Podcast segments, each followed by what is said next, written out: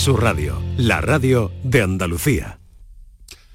Hola, muy buenas tardes. Lo han escuchado ustedes hace unos minutos aquí con mis compañeros en el programa anterior en Canal Sur Radio.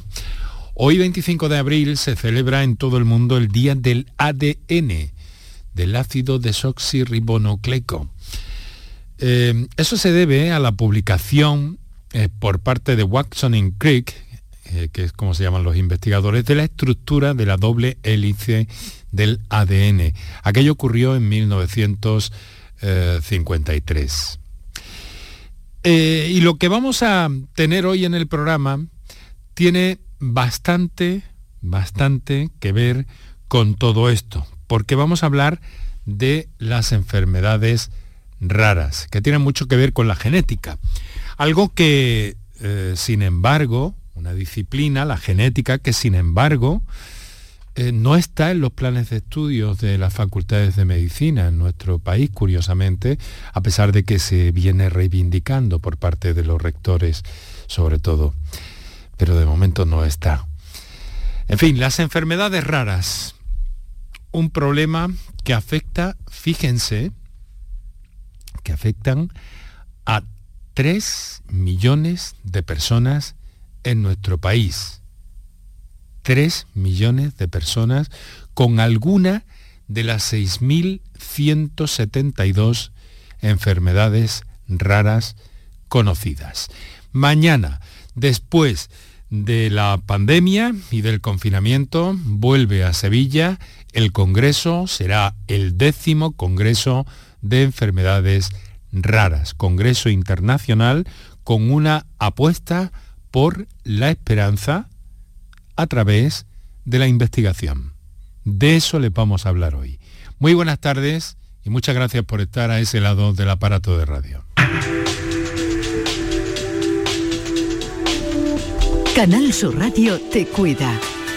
Por tu salud. Por tu salud con Enrique Jesús Moreno. Para eso hemos invitado a protagonistas que nos van a acompañar amablemente como, cada tarde y justo en la víspera del inicio de ese congreso eh, arduo, importante y con eh, pues bueno, las expectativas puestas en esa idea, ¿no? En la esperanza y en la investigación hay infinidad de complicaciones en torno a las enfermedades raras. Por una parte el diagnóstico que a menudo se retrasa más de lo deseado. Por otra parte los tratamientos, los centros de referencia que pueden ayudar a pacientes con esas enfermedades. La investigación genética, que como les digo también influye mucho en todo esto. Vamos a hacer historia, vamos a intentar conocer también por qué se desarrolla cada dos años en Sevilla, con la salvedad de esta pandemia, el Congreso Internacional de Enfermedades Raras y vamos a conocer cuáles son las expectativas para este que comienza mañana en Sevilla durante tres días para verlo todo y para clarificar y ayudar sobre todo a los pacientes que también nos acompañarán en este programa. Cualquier eh, experiencia, cualquier pregunta, cualquier mm, idea que tengan ustedes a propósito de este tema que les proponemos hoy, pueden canalizarla como siempre a través de nuestras líneas telefónicas y de partición habituales. Para contactar con nosotros puedes hacerlo llamando al 95 50 56 202 y al 95 50 56 222 o enviarnos una nota de voz por WhatsApp al 616-135-135. Por tu salud en Canal Sur Radio. Bueno, y a todo esto, en estos días de primavera que estamos, eh, quiero decir que eh, han levantado la voz eh, esta mañana los profesionales del Hospital Torre Cárdenas de Almería eh, para dar un toque de atención porque han tenido que atender varios casos de quemaduras solares durante este fin de semana.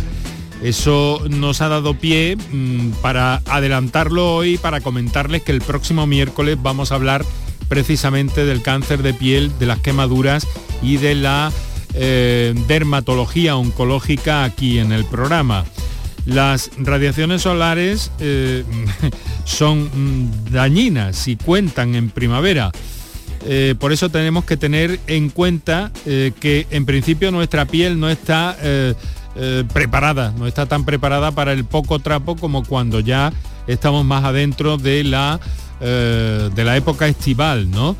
Y que nos sobra ropa, es verdad, pero tenemos que tener en cuenta que hemos de protegernos. Como avance, como avance, pues comentaros que, eso, que el miércoles vamos a hablar de protección, de las tecnologías, de la teledermatología y de todo eso. Hoy vamos a lo que vamos, enfermedades raras en el sentido de poco frecuentes. Son 3 millones de personas afectadas en nuestro, en nuestro país. Voy a empezar saludando a Rosario Fernández, que es eh, eh, una persona histórica en el ámbito de, la preocupación, de la lucha que conlleva la enfermedad rara eh, que padece ella en su caso. Ella es de la Junta Directiva de la Asociación Española y Andaluza de Porfiria. Rosario, muy buenas tardes. Buenas tardes. Muchas gracias por estar con nosotros en nuestros estudios, compartir este trocito de la tarde para hablar de enfermedades raras. Digo, Rosario, que usted se puso en marcha a trabajar, a pelear por las enfermedades raras hace bastante tiempo, ¿no?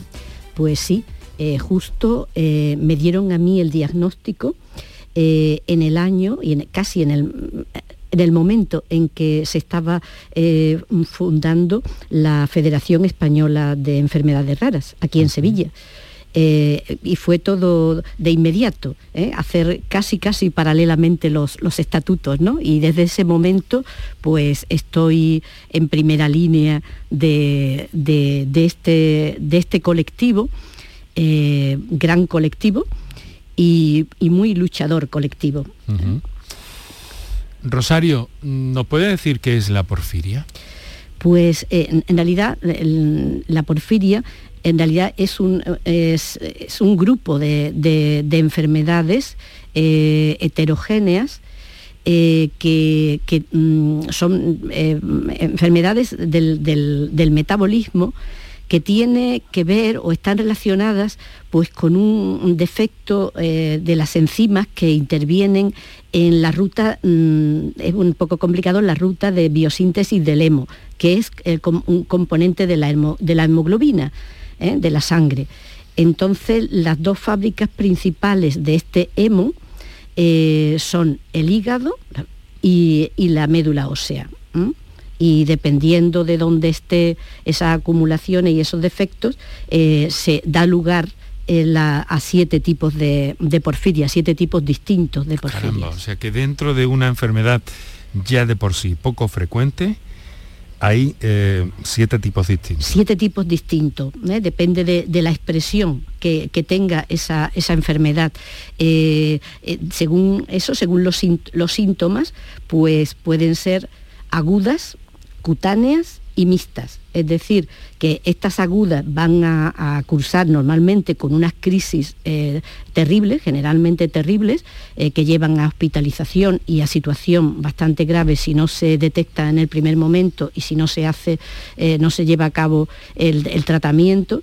Y las cutáneas, que también pueden ser o muy o benignas o, o bastante graves, y luego las mixtas que participan de una cosa y de la otra en cuanto a los síntomas. Y dentro de, dice usted que, eh, eh, que son eh, minoritarias, pues hay dentro de esas siete una extremadamente minoritaria, que es la, porfiria eritropoyética de, de Gunther, que, es tan terrible mm, que en España conocemos 10, 12 casos. desde luego, aunque se nos escape, es, es, posible que no superen los 15 ¿eh? las 15 personas, mm. los 15 afectados, y mm, eh, destruye esa acumulación de, porfirinas eh, en la piel, acaba destruyendo pues, los tejidos de las zonas expuestas a la luz, pues la cara, las manos, o sea, es algo terrible.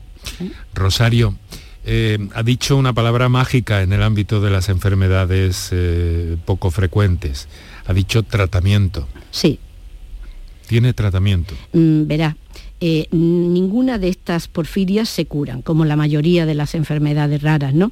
Tienen esa característica común, eh, pero sí que en algunas de ellas, y en este caso, algunas de las porfirias pues tienen un, tratamiento generalmente paliativo, pero las porfirias, eh, o sea, dentro de ello, la crisis aguda sí tiene un, tratamiento específico que si se, que si se pone, si se, si se mm, digamos, si se administra en el momento primero de la crisis, eh, lo que evita es todo el, despeño neurológico que luego eso produce. O sea, eh, eh, toda la, puede mm, evitar pues, un, problema respiratorio grave por, por fallo de los músculos, todo lo que es la, la afectación neuromuscular y neuropsíquica.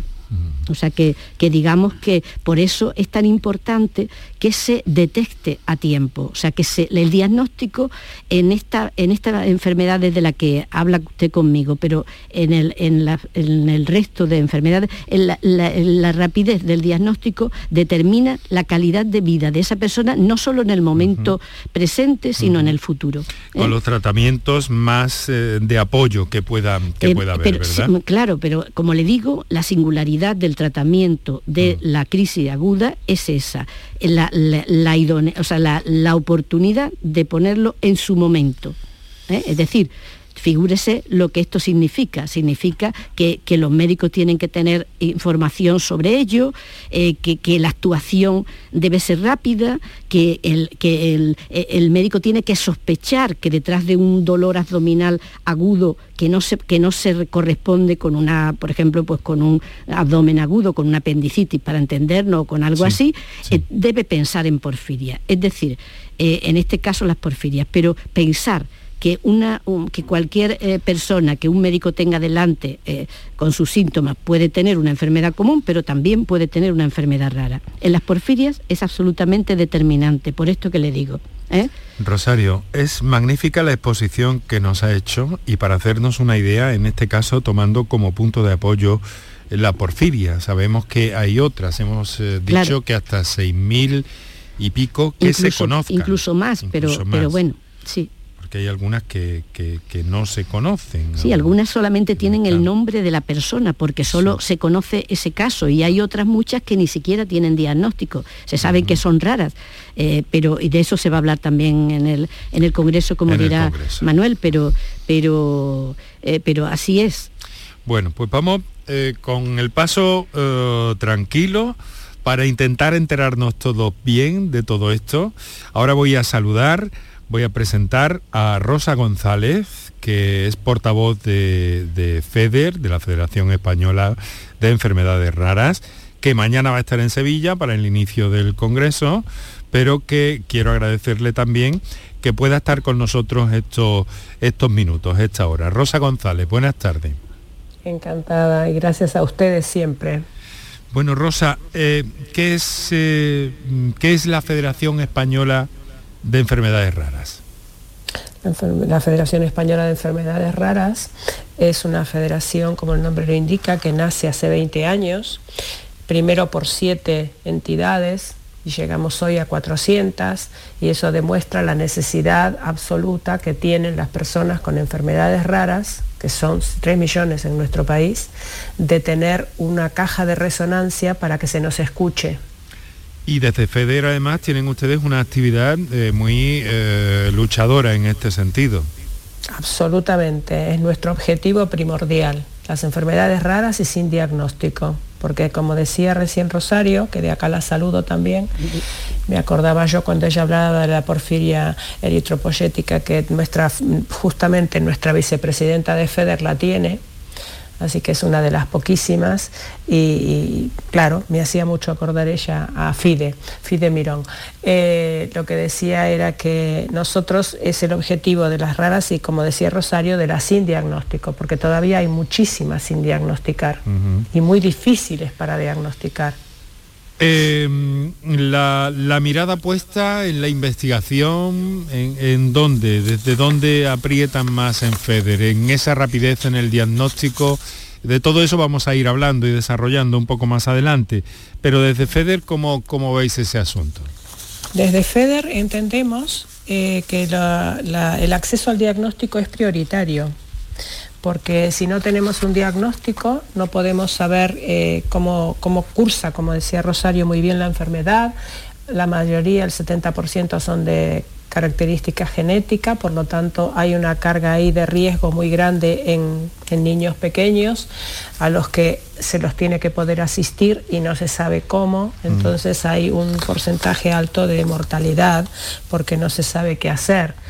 Yo escuchaba y decía, claro, hasta qué punto somos raros o, o son poco frecuentes que un médico se tenga que plantear ante un dolor agudo de abdomen una porfiria o sea, eso nos lleva a que es todo como un pez que se muerde la cola. Necesitamos el diagnóstico, pero a la vez necesitamos el tratamiento, pero a la vez necesitamos que esa gente esté formada. España es la única, el único país de Europa que no tiene todavía la especialidad de genética clínica.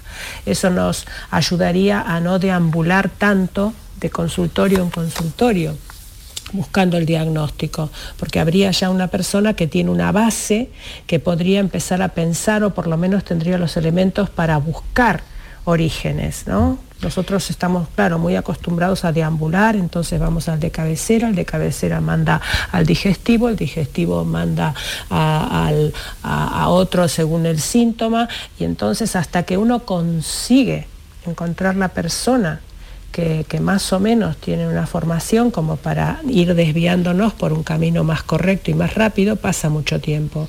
Se necesita la especialidad de genética clínica, mm. es básica. Sí, sepa que, nosotros en este programa cada vez que, que podemos, de hecho lo, he hecho en el principio, en la cabecera del programa de hoy, ya dado que hoy es el día eh, del ADN, eh, para reseñar que, que la genética clínica efectivamente no está regulada en, nuestros estudios académicos en medicina, eh, a pesar de las reivindicaciones que se vienen haciendo por parte de los rectores, por parte de académicos y estudiosos de la necesidad de, todo esto. Pero, sí, y además por parte del propio, de los propios gobiernos que van diciendo que sí, pero al final no se concreta. Bueno, pues eh, voy a saludar, eh, ustedes se conocen, eh, a Manuel Pérez, eh, que es eh, presidente del Colegio de Farmacéuticos de Sevilla, artífice y presidente de este congreso y que ha tenido la amabilidad también de, bueno, de acompañarnos esta tarde. Manuel, muy buenas tardes. Muy buenas tardes, Enrique. Encantado de saludarle, ha sido un gran colaborador de este programa, dispuesto a contarnos, dispuesto hablar de enfermedades poco frecuentes y raras y de otros asuntos también. Pero bueno, ¿cómo está todo para el Congreso después de, eh, de las ausencias de los últimos años por la pandemia? Bueno, pues con mucha ilusión. En las redes sociales estos días hemos puesto que estamos calentando motores y ya está todo preparado. Ahora cuando terminemos el programa, pues iré hacia la sede del Congreso para ultimar los últimos detalles. Manuel, este Congreso está muy ligado al Colegio de Farmacéuticos de Sevilla. Eh, ponnos un poco, aunque sea brevemente, en antecedentes. Bueno, la historia es larga y, bonita, pero la reduzco brevemente. Eh, hace justamente 25 años, ahora, en abril, un compañero farmacéutico, Moisés Abascal, empezó a colaborar con una familia que tenía una enfermedad rara y llegó a conocimiento del Colegio de Farmacéuticos. Colegio de Farmacéuticos, pues empezamos a hablar eh, sobre este problema y a pensar en qué podríamos ayudar. Y, tras varias reuniones con pacientes, con, con ADAC, que fue la primera asociación de enfermedades raras con la que tuvimos conocimiento y relación, pues ideamos una especie de locura que fue organizar un congreso internacional de enfermedades raras y medicamentos huérfanos en el año 2000, que fue la primera, la primera edición. Y de ahí, bueno, pues periódicamente, no ha sido, últimamente era cada dos años, pero la pandemia nos ha cortado esa, esa cadencia, pero periódicamente hemos ido organizando una tras otra estas ediciones hasta llegar a la décima estos días. Bueno, pues llega con todo a punto para que mañana eh, dé comienzo, para que Em, se aborden temas eh, importantísimos con presencias eh, de eh, notables figuras del estudio de las enfermedades poco frecuentes, de los planes que hay, etcétera, etcétera, de lo que nos proponemos hablar esta tarde aquí, además de escuchar a los oyentes que quieran eh, manifestarse sobre esto de lo que estamos hablando. Muchas gracias eh, Rosario, muchas gracias Rosa, muchas gracias Manuel. Vamos a recordar esos teléfonos para nuestros oyentes. Gracias. Un par de minutos para nuestros anunciantes y enseguida entramos en materia.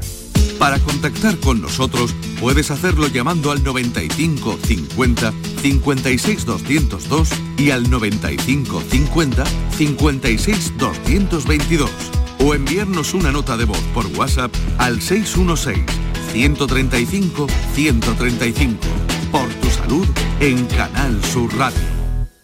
La mañana de Andalucía con Jesús Vigorra es tu referencia en la radio. Con la última hora del día, Toda la actualidad. la información más cercana que buscas y el mejor entretenimiento. La mañana de Andalucía con Jesús Vigorra. Contigo desde las 6 de la mañana. Quédate en Canal Sur Radio. La radio de Andalucía. Escuchas Canal Sur Radio en Sevilla. Yo ya no pago por mi consumo y digo chao, digo chao, digo chao, chao, chao, a tú lo mismo. Vente conmigo, nuestro petróleo es el sol. Leques fotovoltaicas Dimarsa y despreocúpate de la factura de la luz. Dimarsa.es. ¿Te gustaría poder comer lo que quieras? En Dental Company activamos el plan Renove de prótesis. Solo en abril tienes 250 euros de descuento en cada implante al renovar tu prótesis dental. Recuerda que la consulta y el diagnóstico son siempre gratis en Dental Company. Pide tu cita ya en el 900-926-900 y renueva tu sonrisa. Dental Company, porque sonreír es salud. Gran Circo Alaska presenta por primera vez en Ronda del Tamarguillo animales en hologramas. Caballos, tigres, elefantes, osos polares, jirafas, un sinfín de atracciones con un acuario gigante con animales 3D gracias a las nuevas tecnologías y a reír con los payasos Plin Plin. Instalado en Ronda del Tamarguillo junto al antiguo matadero. Inauguración el 28 de abril. Venta de entradas en grancircoalaska.com. Ven a la feria del mercado de abastos del tiro de línea y consigue tu premio. Hemos preparado para ti grandes sorpresas y regalos. Repartimos 1.300 euros en premios. Ven a la feria del mercado de abastos del tiro de línea. Organiza Mercado de Abastos del tiro de línea. Patrocina Inmobiliaria Imo Sur. Para contactar con nosotros puedes hacerlo llamando al 95 50 56 202 y al 95 50 56 222 o enviarnos una nota de voz por WhatsApp al 616 135 135. Por tu salud en Canal Sur Radio. Las 6 de la tarde y 26 minutos. Saludo o resaludo, mejor dicho, a nuestros oyentes del directo de la radio, también a quienes nos sintonizan en la redifusión de este programa durante la madrugada, que también sabemos que son muchos, y a todos aquellos que lo hacen a través de las plataformas, la aplicación de Canal Sur Radio o, o cualquier otra plataforma, canalsur.es o Canal Sur Más eh, que te da acceso a cualquier sonido, a cualquier imagen de esta marca. Canal Sur que te acompaña a esta hora de la tarde. Eh, recordaros también que este programa tiene su presencia en redes sociales, en Twitter arroba por tu salud CSR, en facebook.com barra por tu salud. Y que estamos hablando hoy de enfermedades raras, poco frecuentes. Eh, Manuel, Manuel Pérez, presidente del Congreso, ¿cómo eh, habéis planteado, grosso modo, si nos puedes explicar un poco lo- los bloques de estos tres días que empiezan mañana y que son, desde luego, muy, muy intensos de contenido? Bueno, eh, los días están mezclados los temas en los días porque son tan amplios que no hemos querido dedicar un día entero a un tema por, por el problema de dejarnos algunos temas detrás, ¿no? Eh, vamos a hablar de realidades expectativas en el diagnóstico y de el diagnóstico como factor determinante de la esperanza de los pacientes. Vamos a hablar también de los recursos y las limitaciones en el tratamiento de las enfermedades raras, en las tendencias actuales y, y las particularidades en la investigación en medicamentos huérfanos, por supuestísimo de la disponibilidad, accesibilidad y equidad como elementos clave del tratamiento. Y bueno, después de una serie de temas como pueden ser las iniciativas innovadoras en enfermedades raras. En líneas generales, este es el, el- el- el programa del Congreso, como digo, no en bloques, pero sí en temas interesantes. Hablar como siempre de diagnóstico, de tratamiento, de investigación, etcétera. Muy bien, voy a, voy a preguntar eh, voy a preguntarle a nuestra invitada, eh, portavoz de la FEDER, a Rosa González, el tema del diagnóstico. Bueno, y a partir de este momento quiero deciros que, cualquiera eh, que quiera hacer uso de la palabra, pues que, se arranque, sin más, que os sintáis en vuestra casa y que podamos dialogar y compartir y escuchar también a los oyentes que vamos a tener la oportunidad de, escuchar. Pero, Rosa, el problema del diagnóstico que, nos ha anotado hace unos minutos. Esta es una de las claves, sin duda. Absolutamente. Es el inicio de todo. A ver, eh, nosotros, eh, la, mayoría de las familias, o más de la mitad de las familias, esperan cuatro años para lograr un nombre de la enfermedad. Esto es una réplica de todo, que escuchamos todo el tiempo. Entonces, eh, eso en el mejor de los casos. Hay familias que tienen entre nueve años. Yo, si pongo mi caso particular, fueron 31, pero bueno, casos particulares 31 años hasta que le llegó un diagnóstico. hasta que me llegó el diagnóstico certero de mi hija. ¿De, qué enfermedad, Rosa? Mi hija estuvo diagnosticada por, por, características clínicas de su cara y de sus, de sus condiciones, como un Cornelia del Ángel, cuando eh, hace dos años atrás, ahora tiene 33, se consiguió el nombre y el apellido y es un PAX 1 es más reciente todavía que el Cornelia del Ángel y más, más nuevito, era mucho más difícil de encontrar. De eso también es una buena oportunidad para hablar y decir que la tecnología está colaborando mucho en que se puedan encontrar eh, un poco más rápido los diagnósticos porque los ordenadores superpotentes nos ayudan mucho. A, la, inteligencia artificial también, ¿verdad? Para hacer los exomas, para que mm. se puedan, pero claro, siempre se necesita después de la formación de los genéticos especialistas para poder leerlos e interpretarlos. Entonces eso también lleva su tiempo porque no es fácil, son muchísimos miles y miles y miles de datos los que tienen que cotejar y comparar. Rosario, iba a decir algo, ¿no? Eh, no, sí, no, eh, sí, sí, era adelante, al hilo de esto, que aún en mi caso es todavía más de esos 31 años. ¿eh? casi, casi 40 y además se da la circunstancia, igual que en el otro caso era por las características también físicas, en este caso era por, manifestar signos, síntomas desde, desde prácticamente del nacimiento y, y, sobre todo ya con más, digamos, con más continuidad desde la, eh, em, la adolescencia.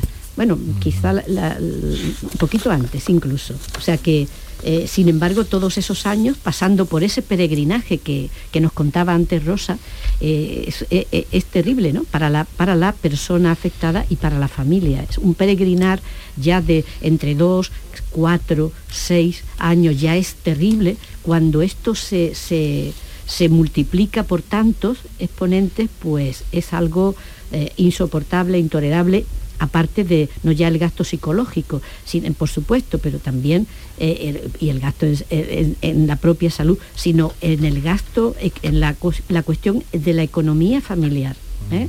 porque todo esto lleva aparejado.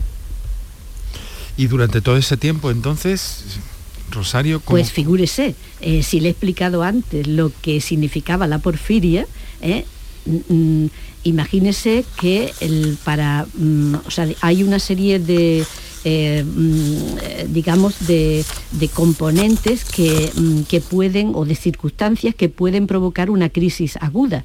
Yo he tenido muchas eh, se me ha llevado a hospitales, he estado a veces hasta 30 días en el hospital, he salido igual que entré, es decir, sin diagnóstico durante todo ese periodo, durante todo ese tiempo. No sabemos lo que tiene y sin alivio. Claro, sin alivio, ni siquiera sin alivio, es en el mejor de los casos, porque se da la circunstancia que determinados medicamentos y anestesias para, para las porfirias agudas están contraindicados, pero contraindicados hasta, hasta el punto de ser factores de precipitación de una crisis, con lo cual eh, cualquier tratamiento, mm, para ser más concreto y, que la gente lo entienda, por ejemplo, un simple primperán para, para los vómitos o, un nolotil, que es tan frecuente que se, que se, que se recete y, don Manuel puede decirlo, puede corroborarlo, pues eh, eso es ya porfirinogénico, es decir, puede ser susceptible de provocar una crisis, un estrés, unas infecciones. Es decir, figúrese a lo largo de,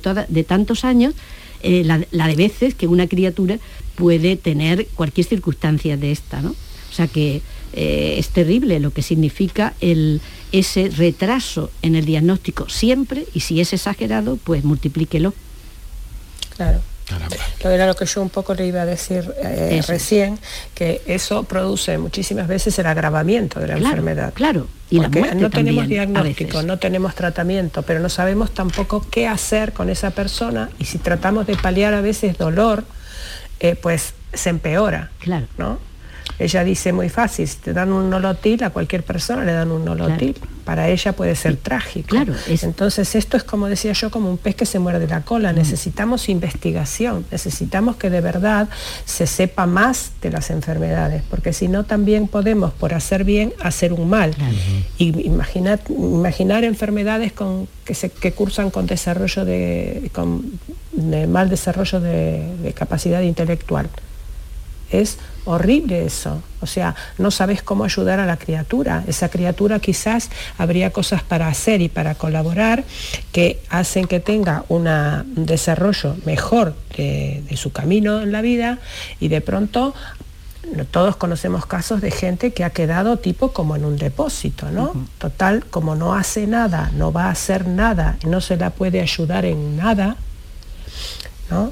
El no hacer, eh, no hacer complica y el hacer complica a veces, pero todo es por el desconocimiento de lo mismo.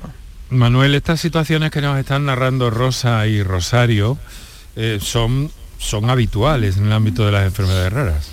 Efectivamente, por eso nosotros cuando tomamos conciencia, como digo, hace ya algunos años de este problema, decidimos intervenir porque era, como bien han explicado ellas, una pescadilla que se muerde la cola.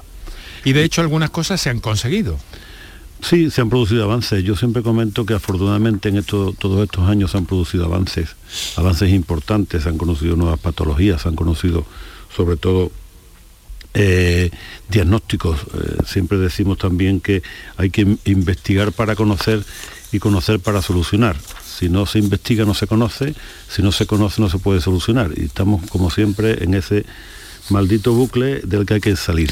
Evidentemente ha, habido avances, ha habido avances en, en, diagnóstico, ha habido avances en tratamiento, en diagnóstico precoz, en prevención, pero queda mucho por hacer todavía. no podemos eh, cantar victoria ni, ni mucho menos. Son las 6 de la tarde y 36 minutos. En este momento vamos a atender una comunicación telefónica que nos entra de una persona involucrada también en una Em, asociación relacionada em, con todo esto de lo que estamos hablando hoy, enfermedades raras. Les recuerdo eh, que tienen el WhatsApp 616-135-135 y los teléfonos 955-056-202 y 955-056-222, los que ha usado Carmen Castilla. Carmen, buenas tardes. Buenas tardes. Yo pertenezco a la Asociación Andaluza de Ayuda al Déficit Inmunitario Primario y quería decirle tanto a Rosa como la otra que no me acuerdo que Rosario, Rosario que, estoy en total, totalmente de acuerdo con ella y, y, el mejor diagnóstico es un diagnóstico precoz porque se evitan muchas complicaciones. Por ejemplo, yo no conozco con detalle sus patologías, pero sí conozco las mías. Y en las mías, el hecho de no diagnosticarlas a tiempo, eh, las consecuencias son bastante mm, nefastas, puesto que llegan a tener daños permanentes. Y como bien han dicho antes ellas, eh, el hecho de que no te diagnostiquen mm, y te estén tratando de forma inadecuada pueden pues incluso arriesgar tu vida. Eh, uno de los problemas mm, que existe no es solamente la investigación, es que hace falta difusión. Y en esto son muy importantes las asociaciones. FEDER, por ejemplo, está haciendo una gran labor eh, en todo esto y todas las asociaciones, asociaciones individuales, cada uno por nuestra. Porque eh, el hecho de la difusión hace que se que se le encienda la bombillita a los médicos de que existen esas enfermedades, porque las enfermedades raras como las cosas especiales piensan que eso no existe a nuestro alrededor, que eso es algo que está fuera de nuestro, de nuestro entorno. Y entonces, mm, ¿para qué? Estudiar es muy complejo. Entonces, mm, si ven, eh, eh, una cosa que suele ocurrir es que la mayoría de las enfermedades, los síntomas que tienen son mm, síntomas comunes a, cosas normales, a cosas más corrientes.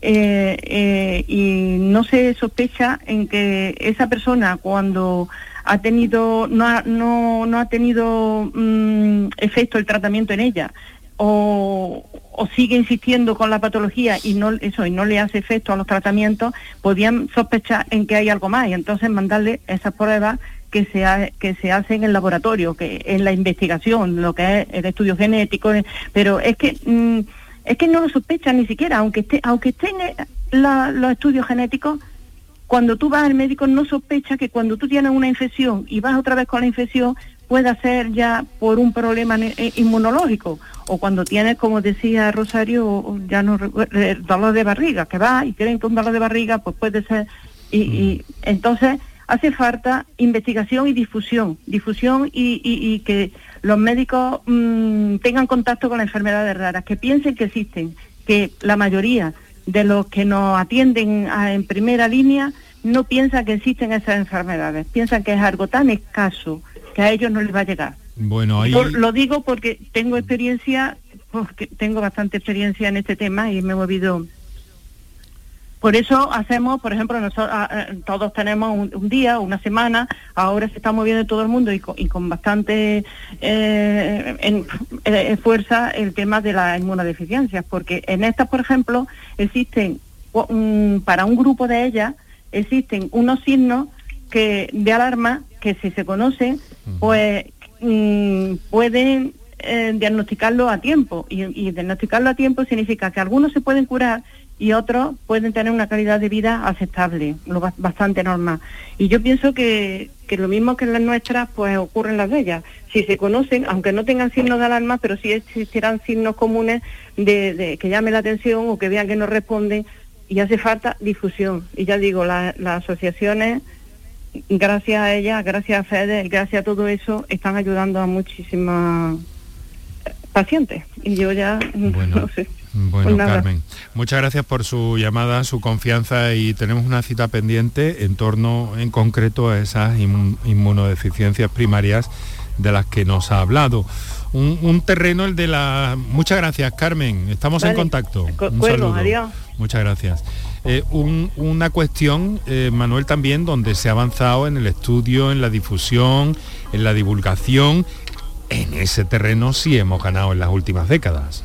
Sí, evidentemente sí. Eh, el desconocimiento social que nosotros detectamos al principio ya no existe o, es minoritario.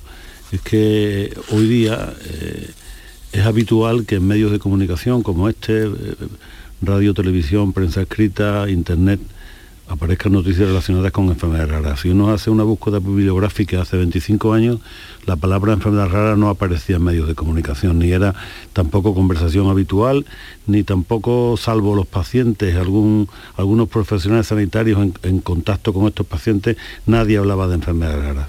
Entonces, eh, como comentábamos al principio, los tres principales problemas son encontrar el diagnóstico, eh, eh, encontrar un tratamiento y el desconocimiento social, quizás donde más se haya avanzado ha sido un conocimiento social. No obstante, como siempre digo, queda mucho por hacer. Este tipo de, programas son fundamentales, son eh, auténticamente necesarios porque es la, forma de que todo el mundo conozca las patologías, todo el mundo sepa que es necesario buscar soluciones y de esa forma también se vea como normal que las autoridades sanitarias, los gobiernos destinen fondos para sufragar estos diagnósticos, sufragar estos tratamientos y no eh, que entremos también en el, en el bucle actual de que los medicamentos son caros, como son caros no hay presupuesto, como son presupuestos los pacientes no se tratan, los pacientes empeoran, los pacientes no, encuentran tratamiento y, entramos en un, en un bucle.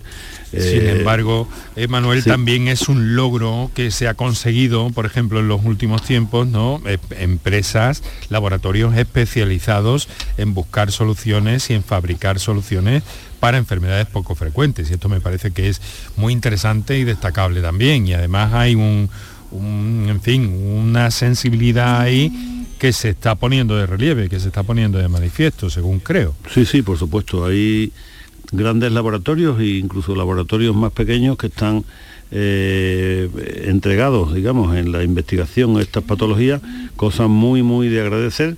El problema es que es muy complicado llegar hasta un eh, principio activo que, que, sea eficaz en el tratamiento de una enfermedad rara. También es, complicado llegar a un principio activo que a dosis eh, terapéutica no sea, no sea tóxico y también es muy complicado, bueno, al final de todo el proceso también es muy, muy complicado todo el sistema de registro de autorizaciones de los medicamentos que a veces retrasan también su procedimientos eh, verdaderamente complejos. Tenemos 15 minutos para las 7 de la tarde, estás escuchando mm, Canal Sur Radio, esto es por tu salud.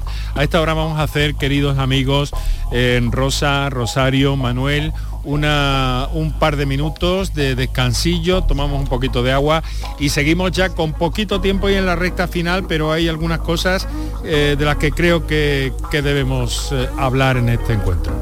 Para contactar con nosotros puedes hacerlo llamando al 95 50 56 202 y al 95 50 56 222 o enviarnos una nota de voz por WhatsApp al 616 135 135.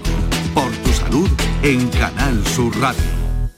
¿Estás lesionado? Elige la fisioterapia avanzada de Clínicas Beyman. En Clínicas Beyman ponemos a tu servicio fisioterapeutas de primer nivel equipados con la última tecnología. Nuestra meta es tu recuperación. Somos la fisioterapia oficial de 18 federaciones deportivas de Andalucía. Si necesitas recuperar tu salud, tu rendimiento y tu bienestar, pide tu cita en clínicasbeyman.es. Aquadeus, ahora más cerca de ti, procedente del manantial Sierra Nevada, un agua excepcional en sabor, de mineralización débil que nace en tu región. Aquadeus Sierra Nevada es ideal para hidratar a toda la familia y no olvides tirar tu botella al contenedor amarillo. Aquadeus, fuente de vida, ahora también en Andalucía. En abril, Sol 1000. Con Social Energy, atrapa el sol y di no a la subida de la luz. Ahorra hasta un 70% en tu factura y sé un revolucionario solar aprovechando las subvenciones de Andalucía. Pide cita al 955 44 11 11 o socialenergy.es. Solo primeras marcas y hasta 25 años de garantía. La revolución solar es Social Energy. Mano de santo limpia la ropa, mano de santo limpiar salón, mano de santo y en la cocina, en el coche, en el watercloak, mano de santo para el hotel, mano de santo para el taller, mano de santo te cuida, mano de santo te alegra la vida, mano de santo, mano de santo, ponte a bailar y no limpies tanto, mano de santo, mano de santo, ponte a bailar y no limpies tanto. ¿Puedes imaginar ver a tu artista favorito tan cerca en concierto? Solo en Concert Music Festival puedes hacer que esto ocurra. Maluma en concierto en Concert Music Festival el 22 de julio. Entradas a la venta en Ticketmaster. Vive una experiencia única. Maluma en Concert Music Festival Chiclana de la Frontera 22 de julio. Patrocina en Suez y Cadimar. Patrocinador principal Lenovo. Un corazón fuerte es capaz de mover el mundo. Por eso queremos reconocer con el distintivo Corazón Andaluz a todos los productos, personas y empresas que ponen a Andalucía en marcha. Cuando veas un distintivo Corazón Andaluz, sabrás que ahí hay excelencia y que se consigue desde Andalucía con amor. Donde late Andalucía, Corazón Andaluz. Junta de Andalucía.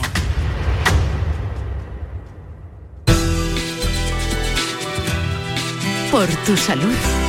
Escucha Canal Sur Radio. Hemos visto algo de los medicamentos, hemos visto algo de lo fundamental que es eh, el diagnóstico, la rapidez en el diagnóstico.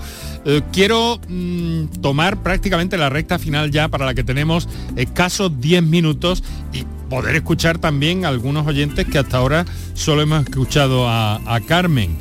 Eh, mm, pero claro, hay una cosa que os quiero someter ya con brevedad, con toda la brevedad que podáis, una ronda de, percepciones sobre los planes. tenemos un plan europeo de enfermedades raras, un plan español de enfermedades raras, un plan andaluz de enfermedades raras. A ver, empezando por, por Rosario, eh, ¿cómo veis que está funcionando todo eso? Eh, bueno, en, primer lugar, decir que es muy importante que existan estos planes. ¿eh? Partiendo de esa base, mm, lo que sí puede, mi percepción y la de muchos pacientes es que las cosas, lo que todo este avance mm, generalmente se traduce poco hacia la, clínica, hacia que efectivamente eh, esos protocolos se lleven a cabo. Eh, queda todo muy arbitrario dependiendo de, los, diferentes cesures. Eh, falta, desde mi punto de vista, información, difusión. Difusión que hablaba la compañera, pero en este caso es la difusión de que los recursos existen, de que esos protocolos existen y poderlo eh, digamos, generalizar para que eh, efectivamente exista ese beneficio en la calidad de vida de, primero la calidad de la atención y la calidad de vida del paciente. O sea, esa es, ese para mí, ese es el núcleo. Rosa. eso. Enrique, eso. Quería yo apuntar ahí una cosita. Eh, tenemos el PAPER, vamos a hablar de Andalucía, ya que mañana se festeja todo en Sevilla y hacemos el gran congreso. El Plan Andaluz de Atención a Personas Afectadas por Enfermedades Raras, que es el PAPER, que es el Plan Andaluz, es un gran logro que se inicia en el 2008. Bueno, Manuel Pérez sabe mucho de eso, y tiene el propósito de abordar este complejo problema de salud pública de un modo adecuado e integral. Eso es precioso en la frase. El objetivo es la planificación, la gestión de los recursos sanitarios, todo. Pero en este momento y desde 2012 está en proceso de evaluación y actualización de contenidos. Hubo reuniones de seguimiento, pero no hay modo de que se renueve. Ahora se retomaron las, revisaciones de los objetivos, de los indicadores para actualizarlo. El compromiso original era terminarlo en junio. Por el momento será imposible. Entonces lo que yo quería era aprovechar para pedir que nos escuchen y que todos estos grupos de trabajo que están trabajando por separado, son siete grupos, tendrían que empezar a consensuar y a ver si por favor para fin de año tenemos el PAPER en funcionamiento de nuevo a pleno rendimiento. entonces, por lo menos lo que decía Rosario era eso, que sepamos dónde vamos. Bueno, pero pongámoslo en marcha. Manuel. Sí, eh, yo creo que se está trabajando bastante, se está trabajando bien, se está contando con los pacientes y con las asociaciones, que es importantísimo porque ellos son los auténticos especialistas en, su enfermedad. Lo que ha comentado antes al principio Rosario de la enfermedad, yo creo que hay muy pocos profesionales sanitarios, incluidos farmacéuticos, que lo sepan definir tan exactamente lo que es, por ejemplo, una porfiria.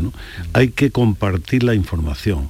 Hay una, frase que a mí me encanta de, Juan Carlos Ispizúa, que es un farmacéutico que trabaja en, en California, farmacéutico español que trabaja en California, que dice que si no compartimos la información de, de las personas que están trabajando en los laboratorios, seguiremos curando eh, eternamente ratones.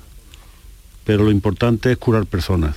Y yo creo que hay que compartir la información, todos estos planes que son magníficos, son estupendos, como bien ha comentado Rosa, el paper en el que, en el que estamos trabajando ahora. Yo participo en uno de los grupos del, del paper, igual que participé en el año 2008 en la génesis del, del plan anterior, creo que es fundamental eso, compartir la información, es fundamental acelerar los trabajos y también es fundamental contar con pacientes y con asociaciones. Bueno, pues vamos a ver si podemos escuchar. Eh, tenemos a Belén que nos ha llamado. Eh, disculparme que hoy se nos van a quedar muchos testimonios fuera, pero hemos querido darle un tempo el que requería también esta ocasión en la víspera del décimo Congreso Internacional de Enfermedades Raras y con la presencia de nuestros invitados y hacer algo eh, sereno, bien estructurado, pero sereno en cualquier caso. Y algunas llamadas eh, fuera del formato habitual también del programa se nos van a quedar eh, quizá en el, en, el, en el tintero hoy. Eh, tenemos a Belén que nos ha llamado. Hola. Hola Belén, buenas tardes. Buenas tardes, ¿qué tal? Pues bueno, pues yo soy mm, socia de la Asociación Española de Porfiria, compañera de Rosario, ah. a la que aprovecho para mandarle un abrazo muy fuerte, muy fuerte. Otro para ti. Me alegro muchísimo de escucharte y de escuchar el programa y bueno, pues para mí es una alegría muy grande que se esté hablando de porfiria y pues porque yo tengo un niño que ya tiene actualmente 12 años y que tiene porfiria eritropoyética congénita, la misma que, que han comentado de la vicepresidenta de FEDE, de Fide Mirón. Mm. Y bueno, pues agradecer enormemente todas las reivindicaciones que se están haciendo para darle difusión a las enfermedades raras y darle visibilidad porque es muy necesario. Es una situación muy complicada, se pasa muy mal y, es necesario. La verdad es que necesitamos cualquier apoyo, es poco, es poco. Belén, muchísimas gracias por su llamada y su confianza y bueno, aquí estamos entre otras cosas para esto y tomando cualquier pretexto para hablar de enfermedades raras, muchas veces en conjunto como hoy, otras veces de forma más más eh, concreta o individualizada, en la medida de nuestras posibilidades, ahí estamos. Belén, muchísimas gracias. Un segundo, Enrique, ¿podría sí. Eh, un segundo nada más para comentar que sí, soy de un pueblo de Jaén, de Úbeda, y hemos comenzado a hacer un grupo de trabajo de enfermedades raras eh, que pertenece a la asociación Más Visible y entonces hemos puesto, nos hemos puesto a andar este año, estamos en colaboración con nuestra asociación, con FEDER también, porque en nuestra provincia, por desgracia, eh, se habla muy poquito de enfermedades raras, no hay una unidad multidisciplinar en el, en el hospital, en el complejo hospitalario de Jaén y mucho menos en los comarcales. Entonces desde aquí, pues si alguna persona que tiene Porfiria y que de Jaén y que no sabe muy bien a quién acudir, aparte de que por supuesto está la asociación y tenemos a Rosario, que ella se encarga en nuestra representante en Andalucía.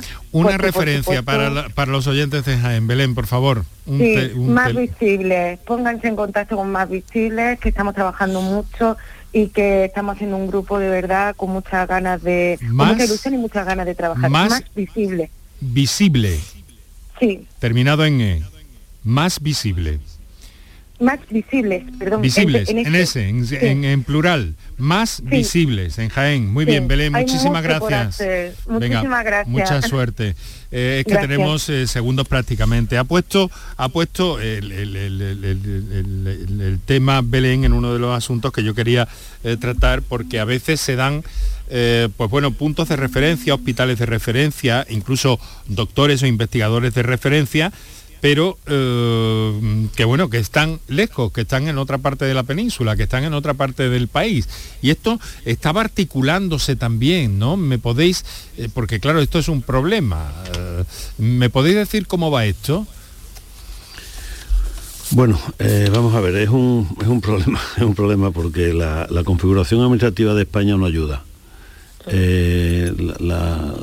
Transferencia sanitaria, y no estoy haciendo política ni de crítica política, pero las transferencias sanitarias eh, deberían ser más ágiles eh, desde el punto de vista de las enfermedades raras, porque cualquier traslado de un paciente de un hospital a otro y bueno, ya fuera de la región, suele ser a veces, suele ser un, auténtico calvario. Se comenta, y yo lo repito cada vez que tengo ocasión, que las enfermedades raras eh, son las que van a decidir, perdón, el código genético es el que, va a el que va a decidir la aparición o no de una patología, pero es que a veces es el código postal el que va a decidir si una, una persona tiene tratamiento o diagnóstico o no. Queda reflejada la idea, Manuel, el que se siente en este caso extraño a esta hora porque tenemos que dejarlo aquí, a pesar de las muchas cosas que hay que ver y estaremos atentos a, lo que fructifique de este décimo Congreso Internacional de Enfermedades Raras, pero mi agradecimiento a Rosa González, a Rosario Fernández, a Manuel Pérez, eh, que sea todo, todo un éxito,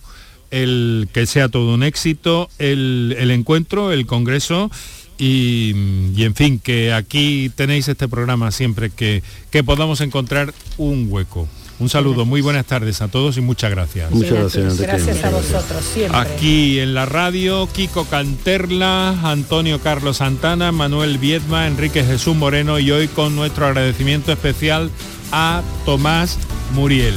Mañana hablaremos de hipertensión es importante tener en cuenta que hay cambios estacionales en las personas hipertensas que pueden hacer oscilar su, tensión arterial, pero no hay que dejar los medicamentos. De eso y otros asuntos de la hipertensión nos ocupamos mañana a esta hora aquí en Canal Sur Radio. Que vaya muy pero que muy bien.